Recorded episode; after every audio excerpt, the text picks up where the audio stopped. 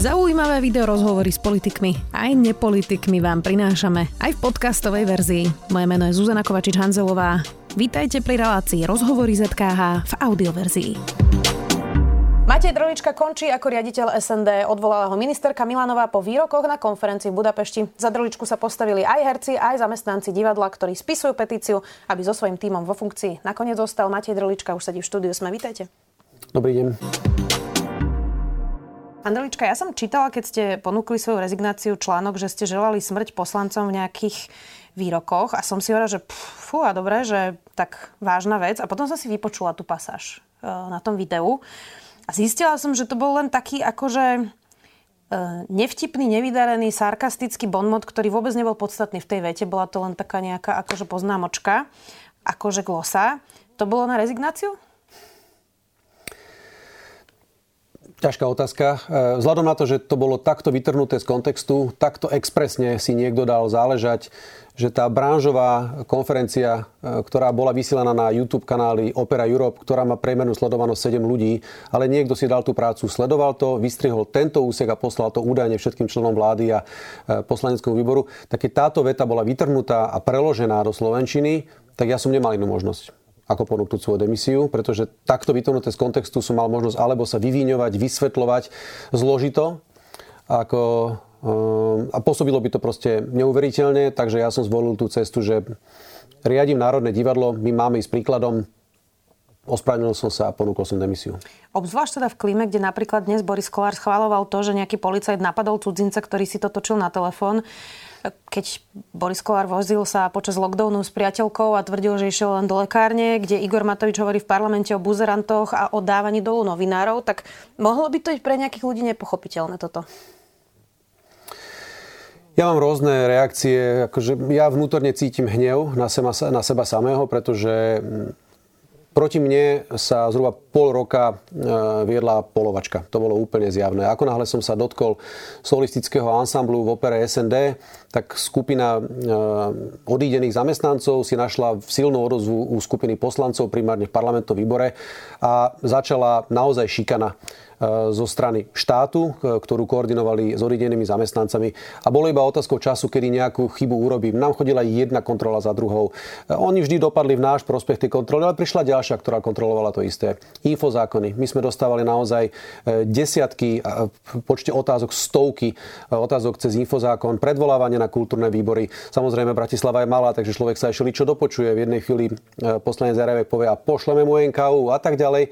Takže oni čakali, kým urobím chybu a ja som tú hlúpu chybu urobil na konferencii, kde som nevedel, že to ide online. Mal som pocit, že sedíme s kolegami v relatívne malom priestore. E, v dobrej nálade sme sa rozprávali o problémoch, ktoré si so solistami zažili všetci vo svojich divadlách, lebo tak ako som ja išiel vysvetľovať prepušťanie solistov politikom, tak to isté robili v Prahe, v Budapešti, vo Varšave, všade, všade sa to robilo. A tam som jednoducho sa neovládol a povedal som vetu, ktorá vytrhnutá z kontextu pôsobí hrozostrašne. Takže sa hnevám na seba, a neviem v tejto chvíli, ako to odčiniť. Hmm. No, e, to som sa inak tiež chcela spýtať, lebo ten tlak na vaše odvolanie už bol dlhšie. Ja som to teda pomerne pozorne sledovala, veď ste tu ostatne napríklad aj tých solistov vysvetľovali v štúdiu. Či ste to nedarovali tým politikom teda príliš ľahko, lebo zároveň s týmto ste aj e, nepodali dve majetkové priznania do parlamentu. Uh, hovoríte, že teda banalita, že ste o tom nevedeli, ale vy ste vedeli, že poslanci čakajú na zámienku, kým vás môžu odvolať. Aspoň teda mne to bolo tiež jasné z tej klímy na tých výboroch, ktoré som niekedy sledovala online, na niektorých som sa bola aj pozrieť. Um, tak teda nedali ste im to príliš na, na podnose? Asi áno. Ako, asi áno, hnevám sa na seba. E, strážil som si veľké veci, Strážil som si to, aby sa u nás robili verejné obstarávania. Podľa zákona bol som pápežskejší ako pápež v mnohých oblastiach. E, veľmi dôsledne som pozoroval to, ako moji ľudia pracujú. E, dbali sme na všetko a potom som prehliadol osobné veci, ako je majetkové priznanie, ktoré som duplicitne podal na ministerstvo kultúry, z čoho pramení celé to moje, tá moja nevedomosť, že ja som nechápal, prečo mi píšu z Národnej rady, že som nepodal majetkové priznanie, keď ja som im odpísal, veď ja som poslal majetkové priznanie môjmu zriadovateľovi a v momente, keď som pochopil, že vlastne oni chcú duplicitné majetkové, tak už bolo neskoro, lebo už sa viedlo voči mne konanie. Na to konanie e, prišiel pán poslanec Pročko podľa teda toho, čo som, čo som počul od ostatných poslancov a veľmi vehementne presadzoval, že musím odísť Hmm, inak poslanec, tohto. poslanec Pročko už reagoval aj na váš odchod, neviem, či ste to videli, na Facebooku napísal, Drlička sám sebe vykopal amorálny hrob a namiesto pokory šíri ďalej intrigy a nepravdy, podal demisiu a keď ju ministerka prijala, robí v SND prevrat, lebo chce zostať.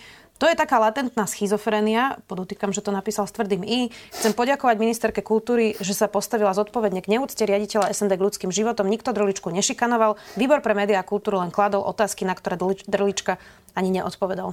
Čo by ste na to povedali? Mm, ten výrok nechcem komentovať, len odpoviem na tú poslednú časť. Pán Pročko klame. My sme odpovedali na každú jednu otázku prišli tri sady otázok, ktoré sa v princípe neustále opakovali a my sme trikrát po sebe veľmi trpezlivo odpovedali. E, posielali sme obálky, ktoré boli veľmi hrubé, pretože si od nás žiadali kvantum vecí. A e, v momente, keď sa prestali pýtať, tak ja som neprestal informovať parlamentný výbor. My sme poslali na začiatku sezóny každému členovi parlamentného výboru našu ročenku. E, poslali sme im informáciu o našich premiérach a osobne som ich pozval, aby, aby, nám, aby k nám prišli. Pretože roz... niekedy pán Pročko do divadla? Nemôžem tvrdiť, že, že tam nebol, ale ja osobne ani, ani moje kolegyne uvádzačky ho tam nikdy nevideli, rovnako ako nevideli takmer nikoho z parlamentného výboru. Hm. Vy ste povedali na tlačovke, e, včera nie sme apolitická inštitúcia, politici zasahujú do našej práce. Ja som teda videla ten výbor pre kultúru a média, keď sa riešili e, tí solisti, kde dosť nevyberaným spôsobom na vás hulákali poslanci, aj Pročko, aj Valová, aj pani Kozelová a ďalší. Oni samozrejme majú právo sa informovať ako poslanci. Tak v čom vám teda zasahovali do práce? Skúste mi to vysvetliť. Tá konferencia v Budapešti bola presne o tomto. Téma toho panela, panelu bola politika a kultúra. A my sme predtým, ako som išiel na pódium s kolegami, sa rozprávali, ako otvorení e, chceme byť a povedali sme si, že sme medzi svojimi, takže budeme otvorení. Kolega z Nemecka popisoval, ako v Nemecku rastie extrémna pravica, ako krajine pravicoví politici diktujú žiakom, aké má byť povinné čítanie. A keď sa ich novinár opýta, že teda aká obľúbená e, nemecká kniha je tá ich, tak nevedeli odpovedať. Takže ako keby tá sranda s politikou bola zaznela od kolegu z Nemecka nadvezovali ostatní kolegovia. No a ja som teda rozprával môj príbeh. Ja som rozprával o tom, akú šikanu som začal zažívať od momentu, kedy som si dovolil zredukovať počet e, solistov v našom domácom ansambli.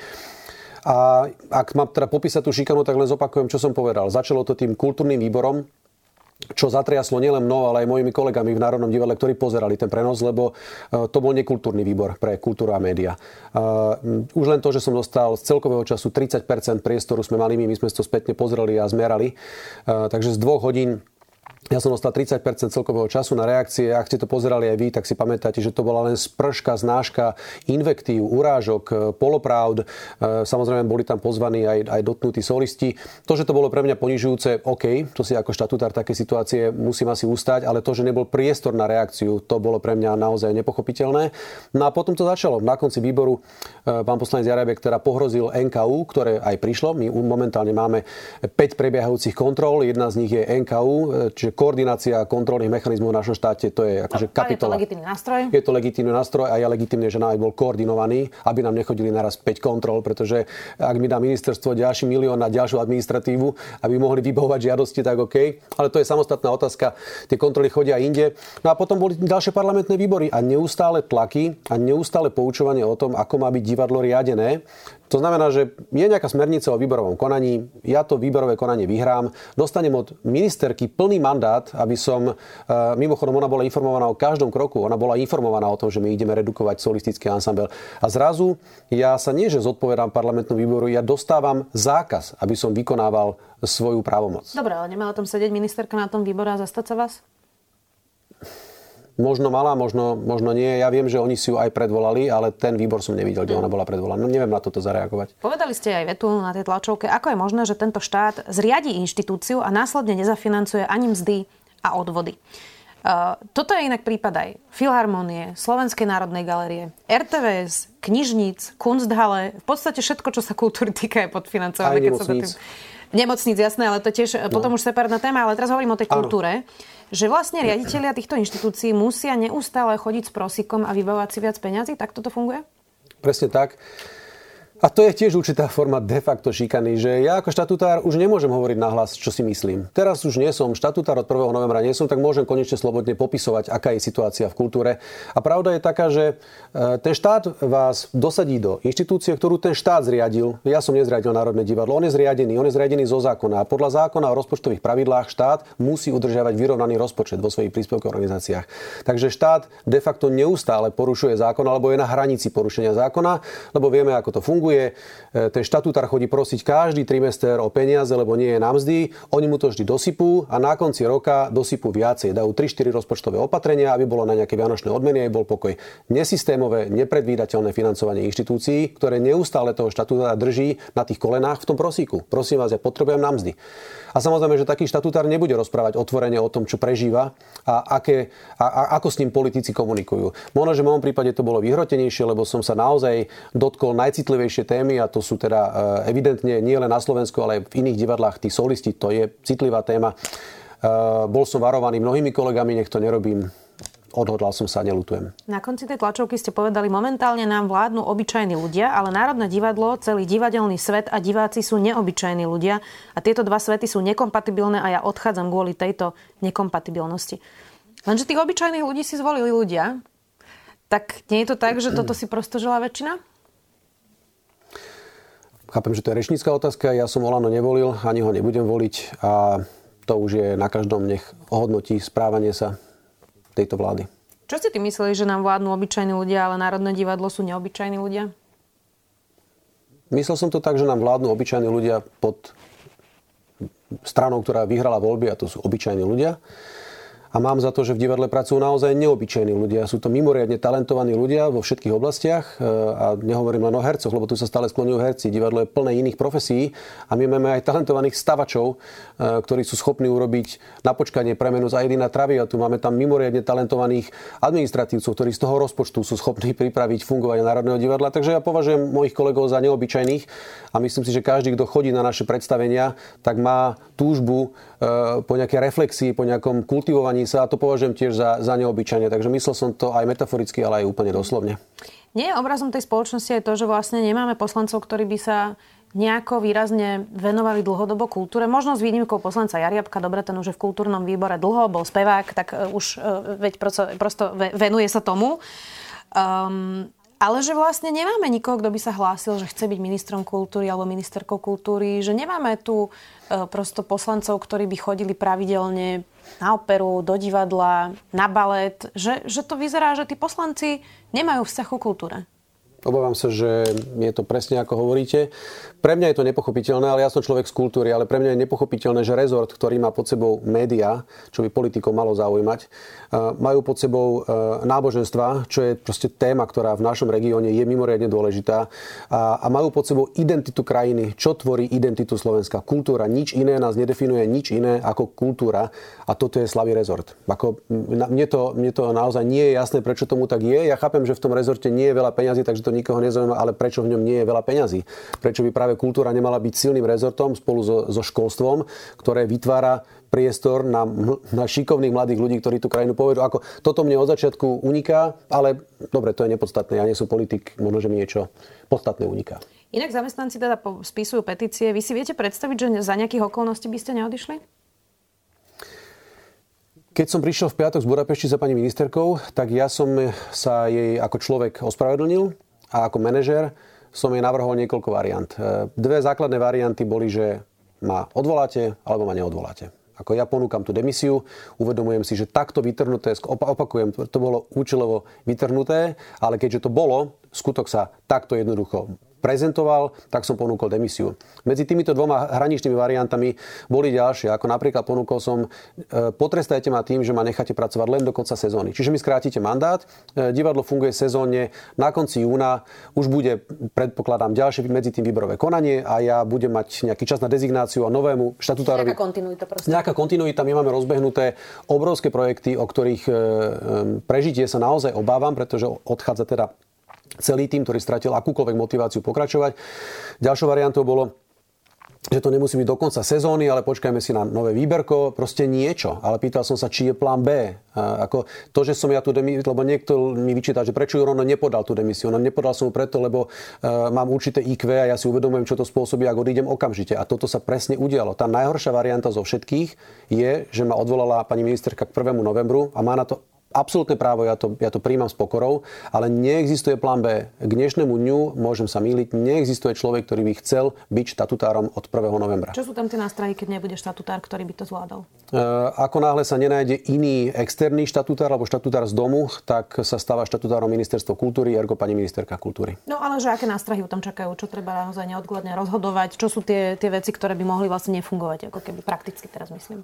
To, čo diváci vnímajú najviac, tá, tá, tá bežná prevádzka, to si myslím, že v zásade až tak ohrozené nie je, pretože prevádzka neodchádza. To znamená, prevádzka vie, čo má robiť, umelci vedia, čo má robiť, technici vedia, čo má robiť. Pokiaľ oni nebudú pokračovať v nejakej intencii potenciálneho štrajku, tak sa bude hrať. To znamená, že divák by si teoreticky nemusel nič všimnúť. Lenže za tým sú procesy, ktoré sú neviditeľné. Ja spomeniem možno, že aspoň 4, veľmi stručne.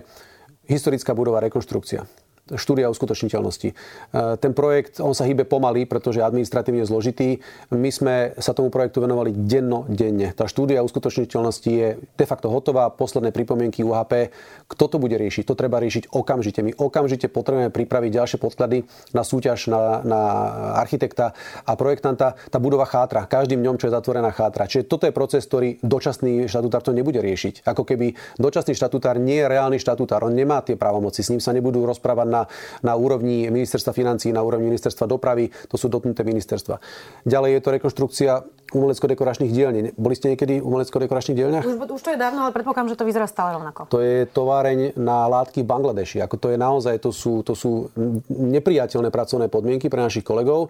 A napriek tomu, že, že ministerstvo kultúry na to zdroje nemá, my sme našli priestor e, v pláne obnovy a to je teda rekonštrukcia štátnych budov s, s, s cieľom energetickej úspory. Máme to predkomunikované s ministerstvom dopravy, máme za sebou pasportizáciu tej budovy. Skrátka, máme pripravené podklady, aby sme mohli požiadať o financie v priebehu jedného roka sa môže započať rekonštrukcia UDD. Kto to bude robiť? Ako e, so mnou odchádza Matej Bošniak, ekonomický rejiteľ, kľúčový človek, e, ktorý drivoval všetky tieto e, hospodárske, ekonomické projekty. On odchádza k prvému určite. Ako jeho sa tá situácia natoľko osobne dotkla, že pre neho je, je, je nevyhnutné, aby odišiel. A ja nevidím na mape Slovenska človeka, ktorý by mal tak navnímaný ten projekt ako on alebo my dvaja, ktorý by to vedel prevziať. Tretia vec, ministerstvo kultúry nám zadalo, aby sme prešli tento rok zo softypu na SAP, čo sú dva softvery ekonomické, čiže my meníme centrálny ekonomický systém. My sme uprostred migrácie dát. To znamená, že z jedného softveru do druhého tečú dáta, to niekto musí riadiť. Ako na to sa môže zosypať celé účtovníctvo Národného divadla, napojenie na štátnu kasu nemá to kto riadiť. Zrealizovali sme parkovisko, možno ste postrehli, niekoho sme nahnevali, niekto to uvítal s pochopením. Boli sme asi jediné parkovisko v Európe, na ktorom sa nevyberalo e, parkovné. E, náš odhad je, že ročne zarobí to parkovisko 150 tisíc pre SND, nie sú to malé peniaze. E, parkovisko funguje, ale to, to napájanie na software a vychytávanie ešte múch, to, to nie je ukončené. To sú procesy, ktoré sa neudejú. Takto by som mohol pokračovať mm. hodinu, skrátim to.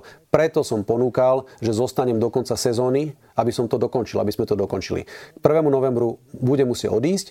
Ak sa tá situácia zvráti a pani ministerka to prehodnotí, ja pochopiteľne, že nebudem robiť afektovanú primadonu a zostanem. To je úplne jasné. Preto som tú demisiu ponúkol, ale nepodal. Ja nemôžem ignorovať e, názor kolegov, ktorí včera stáli vo foaje a ktorí prejavili, a to nielen mne, oni prejavili celému týmu, lebo ja nie so všetkými zamestnancami som bol v denno, kontakte. Ten, ten potlesk bol potleskom pre celý tým, ktorý tam pracoval, lebo sme, myslím, zavedli do divadla úplne inú štávnu kultúru začali fungovať priateľské vzťahy, slušnosť medzi ľuďmi. Takže ak zamestnanci chcú, aby sme pokračovali, ak odborná verejnosť chce, aby sme pokračovali, ja si myslím, že musíme pokračovať minimálne nejaký čas, aby sme to dotiahli. Tak ak pani ministerka prehodnotí rozhodnutie, tak bez akýchkoľvek emócií pokračujeme ďalej. Ste povedali, že ak by nevstúpili do štrajkovej pohotovosti, toto je nejaká verzia, ktorá je možná? Zaznelo to včera bezprostredne po tlačovej konferencii. E, toto je samozrejme agenda odborových organizácií, kde mne ako štatutárovi neprináleží sa ani zúčastňovať takýchto stretnutí, pokiaľ mi to neoznámia. E, takže možno, že to bolo len, že to zaznelo ovzduším, ale vzhľadom na tú veľmi vypetú atmosféru v divadle nevylučujem ani takéto niečo. Ako sa k tomu vlastne stávala ministerka Milanová? Lebo po správnosti by teraz v podstate mala žiadať odstúpenie aspoň tretiny poslancov Olano a minimálne jedného člena vlády. Áno, no tak tie, tie zbierky e, výrokov na zomri e, si myslím, že si prečítal každý. Myslím si, že aj pani ministerka mala minulosti výrok, ktorý bol mimoriadne necitlivý voči Romom. Jednoducho, zadarilo sa mnohým, zadarilo sa mnohým určite. Písala si Petrom Totom napríklad, aj keď už bolo jasné, že čo sa deje, tak to sú všetko také chyby, že ja, možno, že budem inšpiráciou pre iných e, ľudí z verejného priestoru, aby sa ospravedlnili a odišli. Možno aj nie. Ale teda ak sa vrátim k vašej otázke, že ako to vnímala pani ministerka, ona bola mm, na tom piatkovom stretnutí bola primárne smutná a nahnevaná na mňa. Čiže v princípe tie isté emócie, aké som cítil ja, lebo ja som cítil podporu pani ministerky za, za ten čas, čo som pracoval v divadle. To, že ona nám nebola schopná dať viac peňazí, treba pochopiť na naše fungovanie na fixné náklady, e, tak to nebola v princípe jej chyba. Ona proste dostáva financie z ministerstva financií. Jej rezort je totálne podfinancovaný, to je úplne jasné. A na jednom z prvých stretnutí som pani ministerke povedal, že vy máte s Národným divadlom dve možnosti. Zafinancovať nás podľa našich reálnych potrieb alebo nás rušiť. Ako to neexistuje nič medzi tým, lebo všetko, čo je medzi tým, je, je proste zlé pre krajinu a zlé pre inštitúciu. Takže bola na mňa v piatok oprávnene nahnevaná, lebo tiež mala iba vytrhnutú vetu z kontextu, nepoznala celý kontext.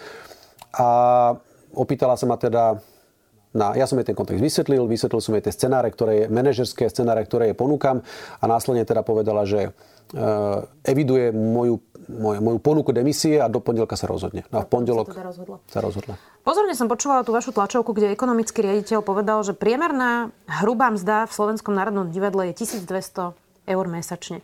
Ja dlhodobo počúvam aj to, že najväčšie herecké hviezdy zarábajú 1000-1200 eur. Ako je to možné, že sú tam takéto platy? Tak taký máme, taký máme rozpočet.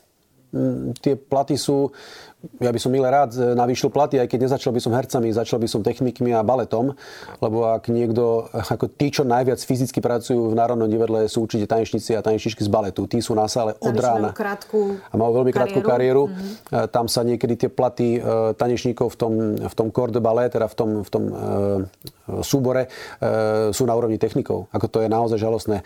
Ale my máme počet zamestnancov, ktorý je daný tým, čím sme. To znamená, my musíme niečo odohrať, niečo spracovať administratívne ten počet zamestnancov sme zredukovali na, na, na minimum, ale už nižšie ísť nemôžeme. My sme neplánovali ďalšiu redukciu a z toho budžetu, čo máme, vychádzajú takéto platy. Preto sme veľmi hlasno začali e, kričať aj spolu s kolegom, riaditeľom Slovenskej filharmónie, Marianom Turnerom, že Slovenské národné divadlo a Slovenská filharmónia vyzeralo, že my nebudeme jediní valorizovaní. Od januára valorizácia sa týka celej štátnej správy, okrem Národného divadla a Slovenskej filharmonie, lebo sme riadení iným zákonom. Eh, ale je to nonsens. Ako to, že sme zriadení iným zákonom, to nie je chyba Národného divadla ani Slovenskej filharmonie. Takže nám by budúci rok chýbali ďalšie peniaze na valorizáciu a stalo by sa to, že v divadlách v regiónoch by bolo úplne dobre možné, že herci by mali, tanečníci by mali vyššie platy ako herci, tanečníci, technici z Národného divadla. Takže tie problémy by neutíchali, oni by, oni by pokračovali. Ja si myslím, že pani ministerka ich vnímala, len ďalej neprechádzala informácia primárne teda ministerstvu financí. Mm, a čo teda vy, ako riaditeľ SND, ste mali plat 2800 eur to bolo? V čistom 1900 tým pádom, necelých 2000, hej. No, tak e, ja viem, že to je nepopulárna téma, ale to je neuveriteľná suma na to, že niekto má riadiť tak veľkú inštitúciu s tak veľkým rozpočtom. Tak, tak ako vážne vlastne berieme Slovenské národné divadlo, keď každý, kto tam pracuje, má naozaj veľmi nízku mzdu a napriek tomu to SND aspoň z môjho pohľadu odvádza ako na to, koľko má peňazí, dosť dobrú robotu vlastne. Ja keď som e, sa prihlásil na konkurs, tak som e, tušil, že, že, že robím nerozumné rozhodnutie a, a zároveň som vedel, za aké peniaze idem pracovať. Ja som tam nešiel kvôli platu. A drvia väčšina môjho týmu nešla do divadla kvôli platu. E, Ale to nemôže byť dobrovoľníctvo, takéto niečo, keď to máme robiť profesionálne. Robili sme to, nepoviem charitatívne, lebo pre niekoho je 2000 v čistom samozrejme veľa peňazí. Ja, ja to nepopieram, ale našou motiváciou neboli platy. Tie platy sú otrasné, ak chcete odpoveď, platy sú otrasné. To je úplne, úplne bez debaty. V tých umeleckých sférach sú ešte tie variabilné zložky, to znamená nejaké rolovné, že za každé vystúpenie nejaký príplatok, ale bol COVID, kedy sa nehralo a tým umelcom išli základné platy alebo platy na prekážkach. Čiže e, mňa bytosne uráža pochopiteľne, keď čítam, akí sú umelci darmožráči a v kúse sa každý naváža do tých činohercov, ktorí si proste odmakajú seriál, film a k tomu ešte divadlo a všetko urobia výborne tak si zarobia svoje pre Boha živého, ale divadlo nie sú len činoherci, to je tá špička ľadovca a inde si tu umelci nevedia zarobiť, ale aj tie činoherné platy sú hrozné. Ja tie čísla nemôžem hovoriť, lebo som e, teda zaviazený GDPR, ale najväčšie e, herecké legendy v Národnom divadle, či už je to Zdenka Studenková, pani Vašariová, majú otrasné platy. Tak to jednoducho je. Takže ak by prišlo navýšenie, tak samozrejme, že my by sme tie peniaze minuli na navyšovanie platov. Máte nejaké vysvetlenie, prečo sa chováme takto k nominantom, ktorí vedú verejnoprávne inštitúcie? Lebo vždy, keď sa tam objaví niekto progresívny, šikovný, možno mladší, ako by politici mali špeciálny talent na odstrelenie takýchto ľudí? A teraz môžeme začať od RTVS cez pokus odstraniť šéfku Slovenskej národnej galérie Aleksandru Kusu. To sa nakoniec našťastie nepodarilo. Nedofinancované, nedofinancované kunsthale a mohli by sme teraz vlastne pokračovať. Tak ja by som si tak predstavoval, že keď príde nejaký šikovný manažer do takejto inštitúcie, ešte aj za tak málo peňazí, že by mal mať podporu vlády a politikov. Prečo to tak nie je? Opäť takmer rečnícka otázka. Ja keď som raz na jednom predstavení e, stal s pánom premiérom, s pánom Hegerom a on sa ma opýtal, čo môže pre nás urobiť, tak ja som ho poprosil, že aby sa stala z kultúry pre neho premiérska téma.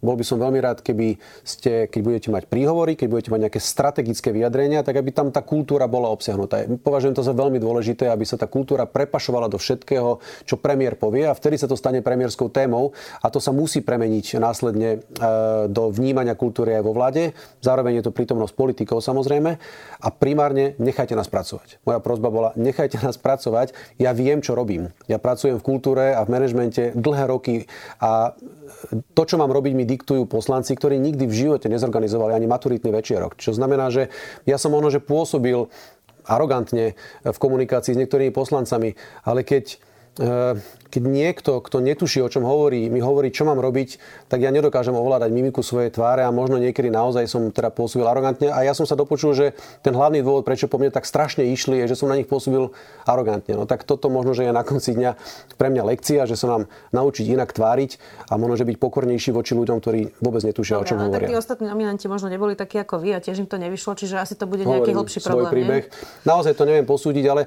tá nekompetentnosť je proste príznačná pre politiku. Tak, ako takto je, ale ja zase musím povedať, že my sme, ja som vždy cítil podporu z ministerstva kultúry. Ako to, že my sme momentálne v nesúlade s pani ministerkou, to je aktuálny stav, ale od môjho nástupu, e, kedy ona teda mala voči mne veľa výhrad, e, ten, ten vzťah sa naozaj upravil, naozaj nám vychádzala v ústrety na ministerstve je veľa kvalitných ľudí, či už na sekcii ekonomiky alebo e, rôznych ďalších sekciách, tam sú kvalitní ľudia, ktorí s nami komunikovali a vďaka ním vlastne na budúci rok Národné divadlo má najvyšší rozpočet v histórii a prvýkrát v histórii má rozpočet na 12 mesiacov tu sa 10 ročie nesie ten problém, že my máme vždy financovanie na 11 mesiacov a december si spapáme z januárových peňazí. Takže to je veľká vec pre, pre Národné divadlo. Môj nástupca bude mať minimálne túto vec vyriešenú, ale to je zásluha aj pracovníkov na ministerstve kultúry. Takže ja nemôžem povedať, že by sa nám zle robilo s ministerstvom kultúry. Problém je, že pani ministerka kultúry neustála ten brutálny tlak niektorých poslancov. Čo budete teraz robiť? Teraz uh, idem na dovolenku, ktorú sme mali dlhodobo naplánovanú, takže prospeje mi to, potrebujem si trošku vyvetrať hlavu. Ehm, následne, pokiaľ sa tá situácia nezmení, tak sa vrátim k podnikaniu, ktoré bude Čiže na poli umenia. Viva muzika, viva events. A určite zostanem teda v kultúre a ja som pomerne neposledný človek, takže určite e, s nejakým novým projektom čo skoro prídem. A čo bude za SND? Uh, tu sú, vždy je tých možností niekoľko. E, jedna možnosť je tá, že pani ministerka to prehodnotí a náš tým pokračuje a my tie reformy e, ochotne dokončíme za tie peniaze, o ktorých sme hovorili. A s pomocou všetkých tých ľudí, ktorí tlieskali na tlačovej konferencii. A druhá možnosť je, že to chvíľočku bude veľmi zle. Budeme to samozrejme sledovať. Ďakujem pekne, že ste prišli. Odchádzajúci riaditeľ SND. Máte, máte drlička. Ďakujem pekne za pozvanie. Počúvali ste podcastovú verziu relácie Rozhovory ZKH. Už tradične nás nájdete na streamovacích službách, vo vašich domácich asistentoch, na Sme.sk, v sekcii Sme video a samozrejme aj na našom YouTube kanáli Denníka Sme. Ďakujeme. Som Eva Frantová a v denníku Sme pre vás každý týždeň pripravujem ekonomický podcast Index, v ktorom sa spoločne s mojimi hostiami a hostkami venujem témam z oblasti makroekonomiky, investovania, biznisu a energetiky. Bližšie rozoberám aj dekarbonizáciu Európskej únie, ktorá do veľkej miery udáva smer súčasných aj budúcich investícií. Podcast Index, ktorý vás prevedie tým najdôležitejším zo sveta ekonomiky, nájdete každý štvrtok vo svojich podcastových aplikáciách, ale aj na webe denníka Sme.